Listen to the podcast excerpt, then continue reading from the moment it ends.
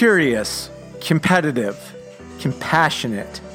Salespeople are drawn to their careers in much the same way musicians are drawn to music. Once you've learned the language of sales, the beauty is in your ability to personally interpret what you've learned to suit your personality, your interest, and your skill. My name is Roger Burnett, and this is the So You're in Sales podcast, where we consider ways to grow as people as we advance in our careers and learn firsthand from those ahead of us on the path to accelerate our journey. I'm lucky to get to talk every two weeks with entrepreneurs, business owners, thought leaders, authors, and people of all walks of life, each with a unique story to share and a look at their lessons along the way. Prepare to be educated, informed, entertained, and inspired. This is the So You're in Sales podcast. The So You're in Sales podcast is sponsored by Social Good Promotions. Social Good Promotions was founded on the premise that any business can stand out from their competition when they are doing things they really believe in. True success these days is measured by the ways your employees feel about working for you and the ways your business is making the community a better place. Ultimately, it's about the ways you and your business will be remembered. If you're looking to grow your sales revenue while activating social good at the same time, we'll be your favorite marketing partner ever. Book a meeting with us at socialgoodpromotions.com. Follow us on Instagram at SoGoodPromo, and let's get connected. We've done great work using our unique and effective strategy. Let us show you how. Now, on with the show. Today's guest, Kirby Hasseman, is the author of three books about creating growth in business, quote, the right way. Author of Think Big Marketing for Small Business and Give Your Way to Success, Kirby is a thoughtful, passionate speaker that helps his audience understand how to modify behavior for better results. He owns Hasseman Marketing and Communications and has been helping businesses large and small market and grow their business for over 15 years. He's a promo kitchen chef. He's a rising star as designated by PPB Magazine, as well as number five on the 2018 version of Dale Denham's Online 18, recognizing the most digitally visible members of the promotional products industry. That spot was earned by way of Kirby's almost exhaustive content creation and distribution schedule, be it via vehicles like Delivering Marketing Joy YouTube show, the unscripted podcast with his friend and co conspirator Bill Petrie, speaking engagements for regional associations, and education sessions for PPAI.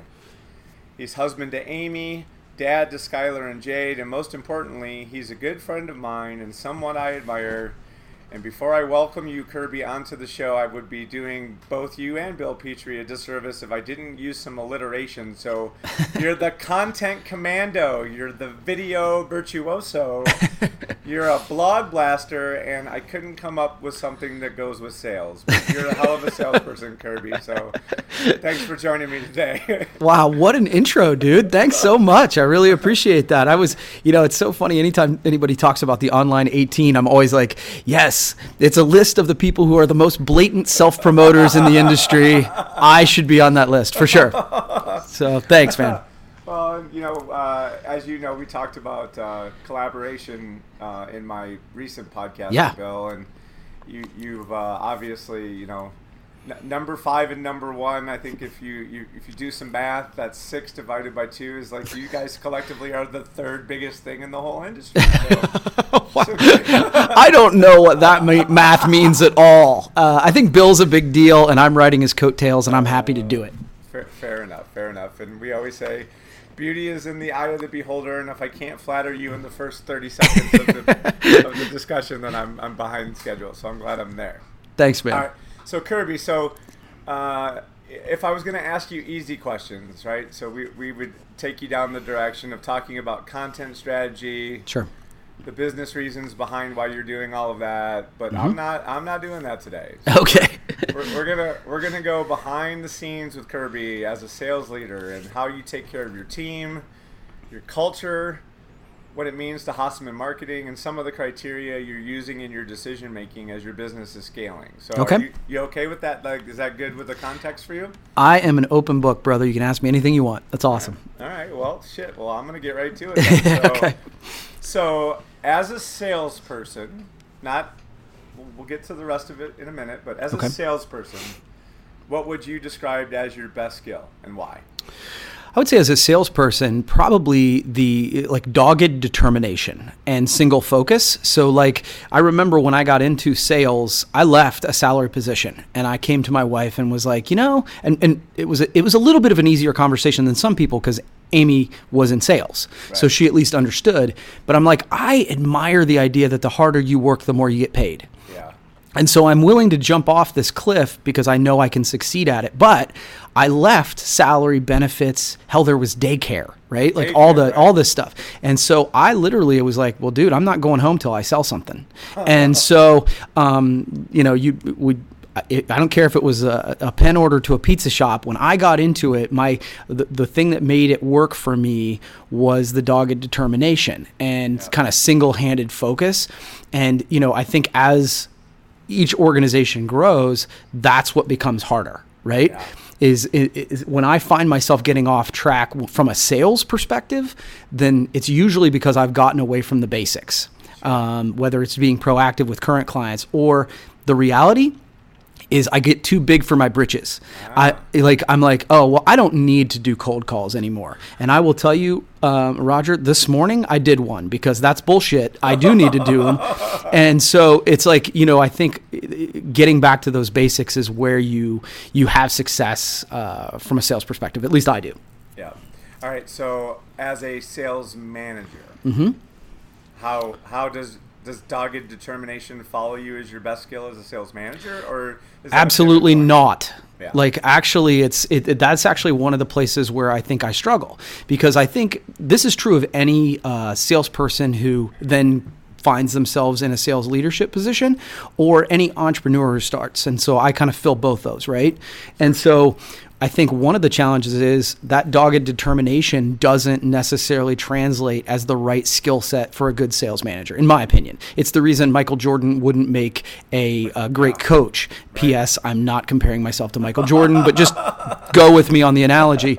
It's just that I, you know what I've found is in anything I can't want it for for you. Yeah.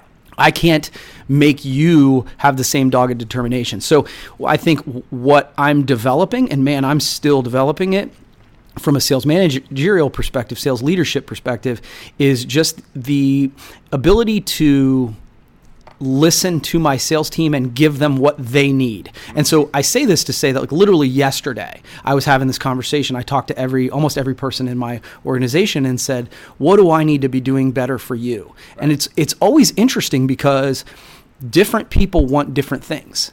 And I think when you're dogged and single focused like you are in sales, you're like, "Well, everyone would want this." And then you find out no, you know, one of your top producers just wants to have coffee once a month Yeah.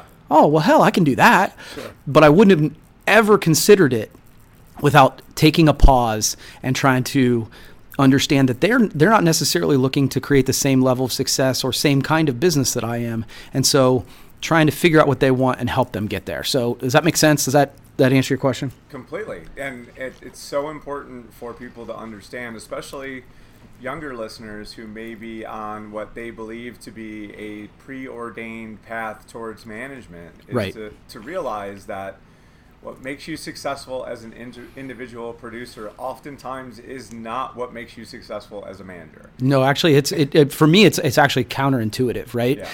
Um, it, it, it is almost counterproductive for me to like. I think in some ways it makes sense to go. Okay, I'm going to lead by example, and I think there's value in that, right? But at the end of the day, some of your salespeople don't want to be million dollar producers. They just want to make a comfortable living and be happy and spend time with their families, and they're not wrong, right? And so I think that it's a, about understanding what they want and helping them get to where they want. And if you do that enough times, I think you end up being successful. generally speaking. And and uh, uh, the analogy I will share with you was, I laid laid down my biggest commission check in front of the team that I had inherited and said, "Who wants to make that money?" And quickly came to realize that that was just a stupid thing to do. Fair enough. because not everybody wants to make what you think is successful money that way and f- Right. they have different motivations so you, you hit it exactly on the head so kirby as a business owner where, where, so you got to be doggedly determined. You have to be a great listener. Where, what what skill do you have to add in when you're a business owner? So I think both of those actually translate well to the business owner side. I think um, the other piece that I think people look around for you as a business owner is they they really want you to create the vision. Mm-hmm. Um, I think one of the mistakes I made early on is like, well, what's everybody think?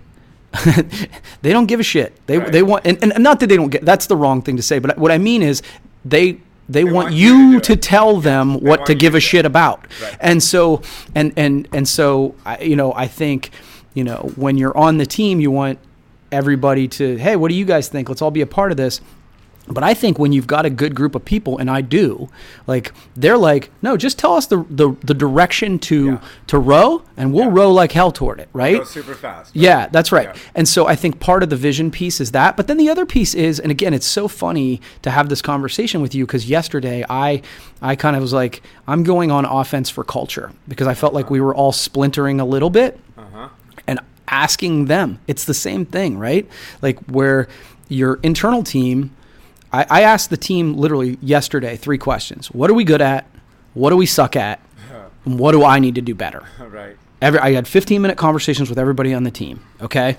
And it was enlightening. Yeah. like, you know what I mean? And uh, what was cool is I think we do have a culture where our team, you know, even the internal staff, maybe more so, we're like, oh, here's what you need to do better. Yeah. Oh, okay, cool.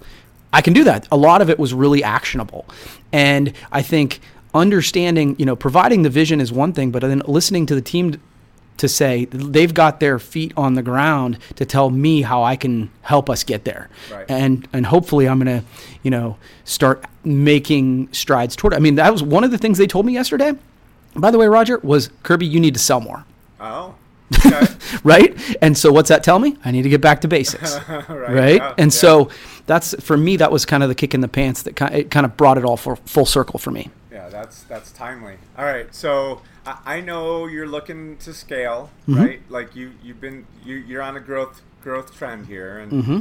I've had the good fortune of kind of being able to watch it watch it as it's happening, and I, I watch you. You're making additions. You know, you're adding people to the team, both on sales and even in customer service and on the service side of the business. And I know you know obviously some of that is just you, you, when you churn, sometimes you have to replace someone. But yeah. I also, I also know that like some of this is that you're doing this purposefully. So knowing you, you hit on this, and I'm glad that you talked about it. So culture is important to Kirby Huge. And, and Marketing, and Huge. And I, and I watch you. You're being very purposeful in how you're constructing your team. So so how do you balance adding when you can't always surround yourself with the people in the building because Coshocton, Ohio, unfortunately, is not in the middle of like a very densely populated area. So that's true. So how do how do you make those ads? How do you approach that, knowing that you you can't have everybody in the building with you every day? Yeah, I, will be honest with you. It's a really big challenge, and I don't know that I have all the secrets figured out on that. Um, the part of yesterday was me going, okay, I've been pretty splintered, and I need to get my arms back around it. But right. on the other side, I think it's a big piece of, uh, you know people talk about this so much that it's cliche, but I think it's true. Is that you really do have to to hire for um, sort of personality yeah. um, and be able to train skills within reason, right? I'm not going to make someone who has worked in a car manufacturing a graphic designer. I don't care how great their personality is, Just but technical skills. Yeah, right. But within reason, I want one of the things I've said for a long time is I wanted to create a, a business that I wanted to come to work at. Yeah. And when I start with that premise, then I'm probably going to hire people I like. Now, it doesn't mean that I, they always have to agree with me. Uh, to be honest with you, that is not the case here. I like and respect them enough that they feel comfortable telling me when I'm full of shit. I right. think that's super important. Right. Um, but on the other hand, uh, you know, I want them to have a sense of humor. Mm-hmm. If anything, as we've grown, we haven't been laughing enough. and that's a thing that I'm like, okay, that's something that is actionable that I think we can put back into the mix. And so for me, it's a lot about personality, but it's also about productivity. Um, one of the things is, regardless of how uh, much I like you, sometimes we have to make tough decisions about uh, folks who aren't performing. Yeah. And that, to be totally candid with you, I suck at that. I, I, I do. Like people talk about hire fast and fire fast. I, I am not good at firing fast. I want people to like me. uh, and and so uh, that's a thing I struggle with, but I think it's something I'm going to have to get better at, not only to grow the business, but quite frankly to keep the culture in place so that we keep the best people.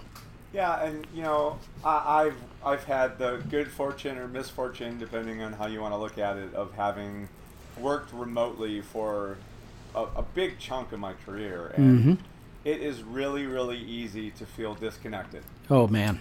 and it's super important for the people in the mothership to have a cadence of communication with the people who are not on the mothership Mm. in a way that will give me something to rely on give me a moment when i know not not just for a one-on-one Yeah. which is important but also make make group time. Make it so that there's ways for me to feel connected to the larger whole in ways that i might not otherwise seek on my own and i will feel more like a part of the team than if you don't. So, yeah, I, I tell you, it's funny you say that because we do, as a sales team, we do a weekly online call, right? Where we all get together, talk about what we're working on. And that was a topic of conversation yesterday is that I think I dominate the conversation too much. Right. I want the team to talk to each other.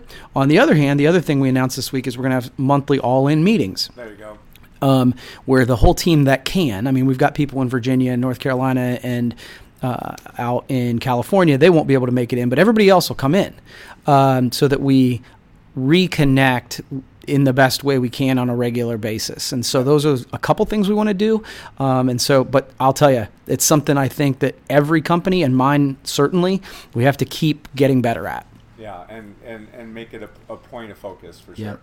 All right, and, and so th- that kind of helps me with the next question. So, uh, I, I, Kirby, like when when I say Kirby Hasseman is a give first guy, like I don't, I don't like I you and I know what that means, and Right. and Gary Vee and being a disciple of Gary Vee's, and like we get that. But let let's take a minute and sort of explain to my listeners what being a give first guy means in concept and why is that important to you Yeah, I think I think we are living in a give first economy, and I, what I mean by that is that I think the best salespeople, entrepreneurs, businesses are the kind in today's world that provide value up front before they ask for money. And I think when they do that, whether they they build trust, they build credibility, they build integrity, they build a relationship. And when you have a relationship with your customers and your prospects, then they're more likely to be willing to pay just a little bit more, forgive mistakes, and I always tell people I'm trying to create 20 year customers. You don't do that by making one transaction. Right. You do that by providing value up front and showing the kind of person that you are, the kind of organization you are. And when you do that over time, the kind of customers you want start to be attracted to you. Yeah. Now, what does give first mean? It doesn't mean you're walking around handing out twenty dollar bills. it doesn't mean that you're it's it's like the good old boys network. It means that you can provide value in a bunch of ways. Now in our industry, in the promo industry, it's perfect because we're a give first industry. Yeah. Right? You provide, you give a, a, a promotional premium uh, out, and it provides value, and then long term you build that relationship. But you can do it through content, you can do it through curation, you can do it through just saying thank you on a regular basis and giving praise. And so I think that when you do that, you create sort of the foundation for business success. Totally. All right. So knowing that description specifically, and knowing that you're employing the strategy as a big part of like Hasseman's overall marketing plan, what I really wanted to kind of peel back and I was trying to figure out how to answer ask you this question Sure. in a way that makes sense. So because you specifically and personally are so prolific in your content creation and, and even your content curation, how, where is it like does your sales team interact that way too? Like is that uh, is it is it are you do you have expectations of them to be content creators and curators in much the same way that Hasseman is as a corporate entity? Or are you is it your expectation that they're delivering the corporate content message that you've created? Like where where does that where does that fork in the road happen for your sales team? No, it's a, a, super good question and one I think we're working our way through. Um, so, what I would say is, I feel like my job and the job of sort of Hasseman Marketing, our organization, is to provide that content for our sales team so that the sales team can share, can curate, can. Yep um, not necessarily because I'm trying to push a corporate message, but because I think what we're doing, we're doing it in a give first way, right? Uh-huh. And so they can share stuff that isn't constantly saying, buy from me, buy from me, buy from me. I think that's right. what most people do. Right. And so uh, what I am sort of preaching to my team is that, man, share the stuff when we're not asking for money, right? right? Um, but I give them the latitude of whether they want to do it or not. Okay. Because what I would say, and, and, and, you know, truth be told, there are times where I'm like, I wish they'd share it more because I'm putting in the work, right? right, right. But, but on the other side, I also know that I, like, I tell people when I'm speaking at, at, at you know, around in the industry and out, is that they need to have a balance right? They should people buy from people they like, know, and trust, right. and social media provides that venue. Well, if if that's the case, you need to let people like, know, and trust you as you are. You're not only your business. You're not only your dog, right? Like like so, share a well-rounded look at that. So, from my, my expectation for my sales team is that they would share a reasonable amount of yeah. so that and my guess is different pieces are going to resonate with different salespeople, right. just like it does with our audience. Yeah. And so what I sort of tell them is, hey, if you see one that you really like, share it, yeah. curate it. Um, but I have not. There's no like, you know, mandate that. Uh, that says, "Hey, man, you need to share this," because I think that would be inauthentic, and I want them to be themselves because ultimately their customers are buying from them. Yeah, well, and to your point, if like uh, I was a cynical salesperson at one point in my career, and sure. If, and if the organization was pushing a message that I didn't necessarily feel like resonated with me, I would sort of not be really happy with being tasked with having to, to do that. So, uh, what I'm I suspect will happen for you, and you know, we'll we'll see if I'm a fortune teller in this regard, but I think you you're kind of a house to places. You're you're like a place where if I want to build my own brand, I know that Kirby's not going to tell me no. Right. Right. Like, I want if I have my own idea about what I want to to to put out there in the world from a marketing perspective, then what better place to go than the guy who already has the engine built, right? So, right, right, like, yeah, yeah. So like, hey, I'll just I'll just slot myself in here and take advantage of what you have to give me and I, I could see how that would help you. But it's interesting because you know I, I know a fair amount of your sales team and like they're all over the board on that, and it's and it's right. inter- interesting to watch. Like not everyone has said like that's what I see for myself when it comes to being a salesperson at Hasseman. But the good news is unlike a lot of your competitors, you're giving them all kinds of stuff to use. Whether they're using it or not is up to them, right? like, right. Yeah, it's funny. I, I, had a salesperson tell me that yesterday. Uh, he said, "I feel like you give us the tools. It's up to us to use them." Exactly. And so that's exactly, and you know, I mean, truth be told, long term is this the idea that maybe uh, other people in our industry who have experience but see what we're doing and want to be a part of it. From my perspective, Roger, it's no different than than customers because when you create a certain kind of content that we create, it attracts a specific type of customer, of right? Well, the same thing would be true my hope is of uh, professional salespeople in our industry is that they would look and go, you know what, my values align with what their values are, yes. I'm going to align myself there. Yeah. Um, but it's not something that we go out and recruit or anything like that. But my hope is organically that'll start to happen. Well, and and getting back to that discussion that I had with Bill about collaboration, like you, you it's almost like you're like a, a record producer. Yeah. And, and, you're like, hey, like I've got a studio and I've got musicians and we have all of the equipment and if you just want to come in and make music like here we are right? Right like, right absolutely. So and you know there's like a lot of places and i've written about this like you know the, the biggest challenge for a lot of people in sales these days is to to have something to say.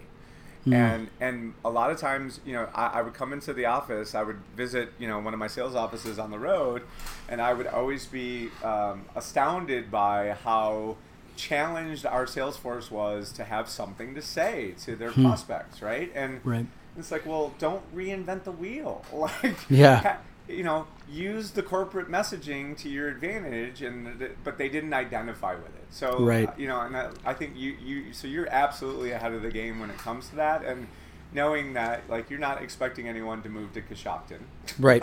Right. like uh, you know it's here and you can use it and we've we've created it in a way so that that that i guess in many ways i'm complimenting you in that regard. Yeah, I appreciate it, brother. all right so so um, i wanted to talk so kind of touching on what we're talking about. So i've listened you know i listen to unscripted i occasionally get a shout out makes me so excited every time i get my name mentioned that kind of thing.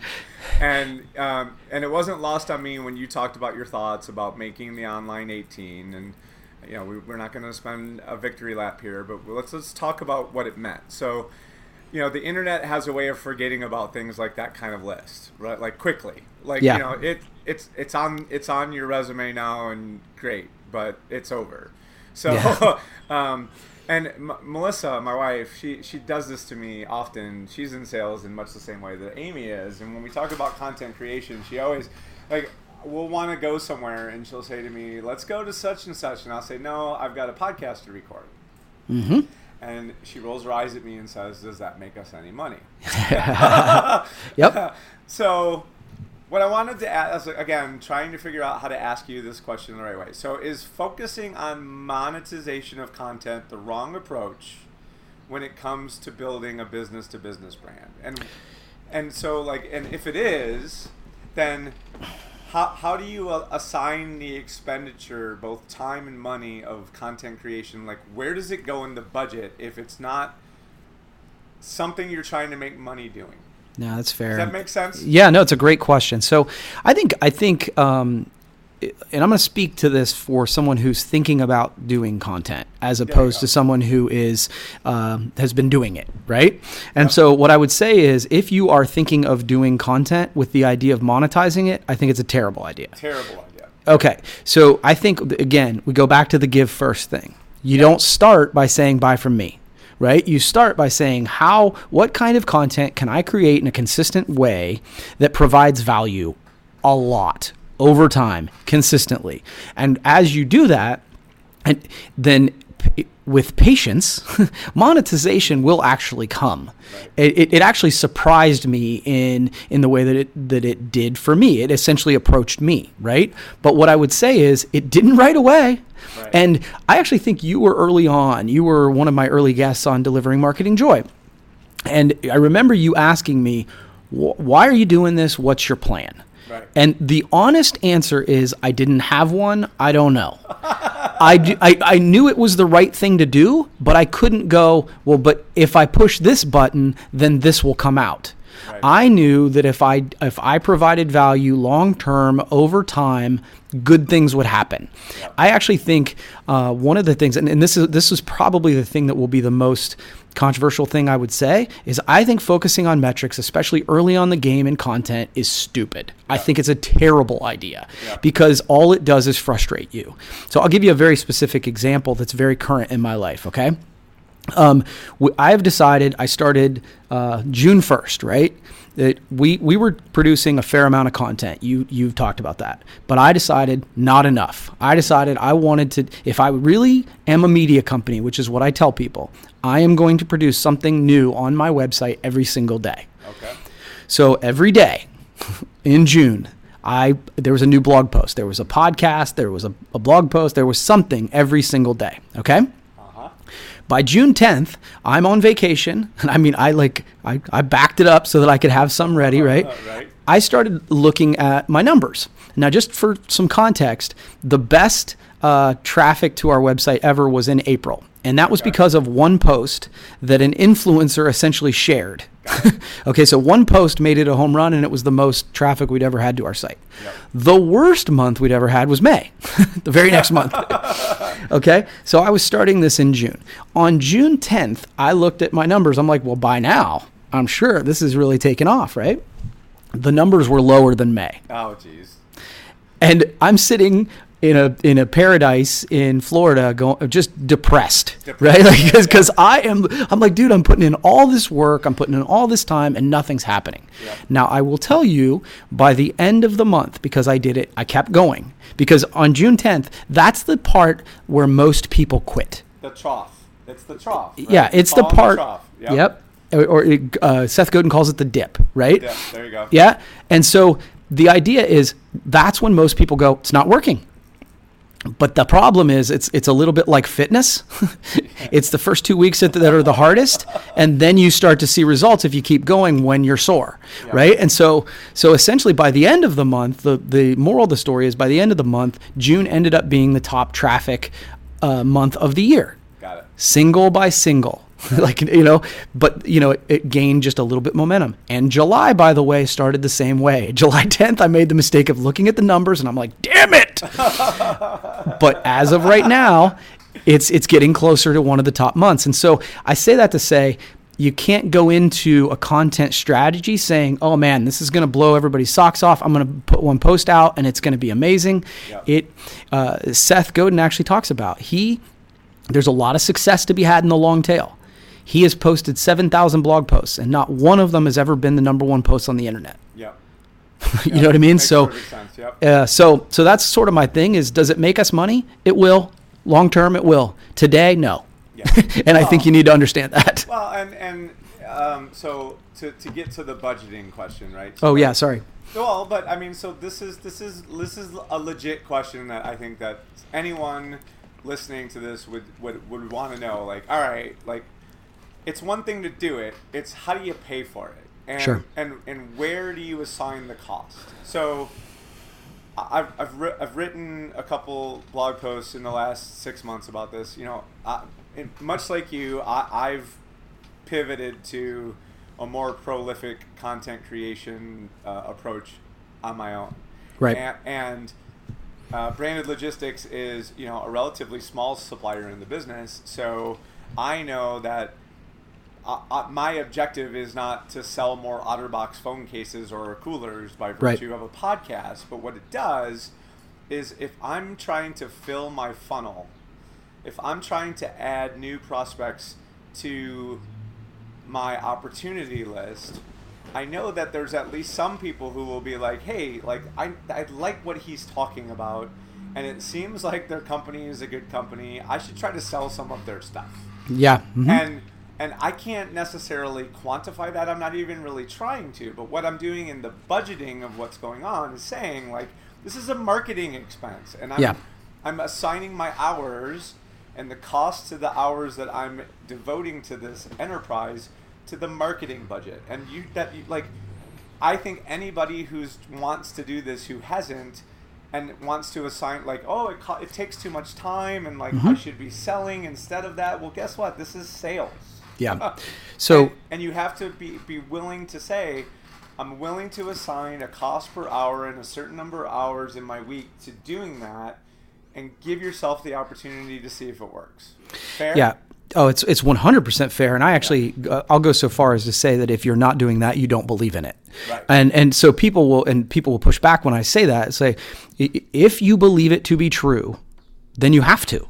You find you find budget in your sales budget or your marketing budget or your janitorial budget. I don't know. Uh, like I I spend a lot. You know, my budget is time a lot of the time, right? Like I'm spending time after hours writing and stuff like that. Sure. But if you're not doing it, you don't believe in it because whenever somebody says that, like, well, I just don't have the time or I don't have the this or I don't have the that. Okay. Well, I, you know, like that's a little bit like saying, well, I don't have time to write orders. right. Well, I don't have time to cold call. Well, then it then then you don't believe in it. Right. Right? Like because if you believe it to be true, how could you not do it? Yeah. Does that make sense? I, I, I keep coming back to the the I, I really like the fitness analogy because I actually th- I think that it's one of the truest ones. Is everybody knows what to do. Yeah. They're just not willing to do it. That's one of my favorite quotes is the greatest distance in the world is the distance between I know and I do. and I always say that the reason I know that's true is I know for sure, without a doubt, how to have six pack abs. Right. But I do not have six pack abs. right. right? And so I think that the content and, and fitness are extraordinarily similar in the sense that the, it's not, it's simple, it's not easy. Like people do it. They'll, they'll buy P90X and they'll they'll they'll get the program and they'll do it for the first week and their arms are so sore they can't and they're like screw this. This sucks, right? Well, that was June 10th for me. Right. right? right? and I was like, this sucks. And there's a beach outside, and there's beer calling my name, and I'm going to write another blog post anyway. Another one. so that's eh, that's really what it boils down to. Yeah, that, yeah, uh, we, yeah. That's that's exact. That's the fitness analogy, and you, you know, like uh, uh, to me, it's like, what do you com- if you're competing? Are you are you trying to win? And if you're trying to win, like, what are you doing then? What's what do you what do you what do you tell me how you're trying to win? Then if you can tell me how you're trying to win, and it doesn't have anything to do with content, and you're winning, great. Yes. I, I want to know that strategy too. Yes. But but if you aren't and you're not winning, then what are you doing? Well, Roger, the thing that I find interesting is I talk about this in you know um, a session that I give, and people like the session, and there's a lot of nodding heads, and they all get it. And inevitably, after this, and it's the succeeding in the give first economy, I talk about it a lot. Afterwards, people come up to me and they're like, "Man, this makes a ton of sense, but it sounds like a lot of work." like no shit. yeah. who said who said anything good wasn't going to be work? Like when is it you got into sales and we're like, you know what, this is going to be easy money? because if you did, you know, like it's then you were sold a bill of goods. I mean, no matter what you're going to do, if you want to succeed, it's going to be hard work. You just have to choose which path you want to go down on that. And so, and I'm cool with any of the paths. This is the one that I've chosen. Yeah. All right. So it's uh, July 25th as we record this. Sweet. What what what can we where where will we see Kirby between now and the end of 2018? Where where else might I encounter you uh, between now and Expo next year? What what do you have planned out there? Yeah, I'm uh, so uh, to find me as as I've mentioned already. I am really excited that we are posting something every single day at Hasseman Marketing. So it, the, the big favor you could do is go check that out each day. I'm posting it to all the social media channels, Yep. and let me know if there's any because you know. Again, a little bit like fitness. The first two weeks was actually easy to come up with topics. Yeah, now- I'm I'm 60 days in, so I, I can I can always use topics. So if you have something you need me to cover, let me know there. Uh, Bill and I are actually going to be speaking at uh, SKU Camp Okay. uh, coming up here in New Orleans with the Common SKU Gang. I Yep. am fired up about that one because we're actually going to be covering. Um, a brand new session that he and I have never done before, and and the title of it is "So You Suck at Content Marketing." It's time to suck less. and so I'm actually pretty fired up about that. I think it's going to be fun. And uh, after, uh, other than that, you know, we've got a lot of sales stuff that we're doing, and so that's actually going to become one of my focuses is kind of uh, barreling back down and and uh, getting. HMC, my goal for the second half is to grow 25%. And so, uh, year over year. And so that's going to take some nose to the grindstone effort. August, September, October, November. You got five five games left in the season, That's right. and you got five opportunities for wins and losses. So I will find you at the end of the year. We will talk about this again, and we can look Yes. back and say, did we have success? Did Yes. we get that twenty five percent? But in the meantime, I hope some of this finds itself into the ears of somebody who gets inspired and wants Yes. to give it a shot. So Kirby. Thanks so much for joining me, man, and I look forward to the next chance we get to do it. Awesome, man. Thanks a lot. Take care.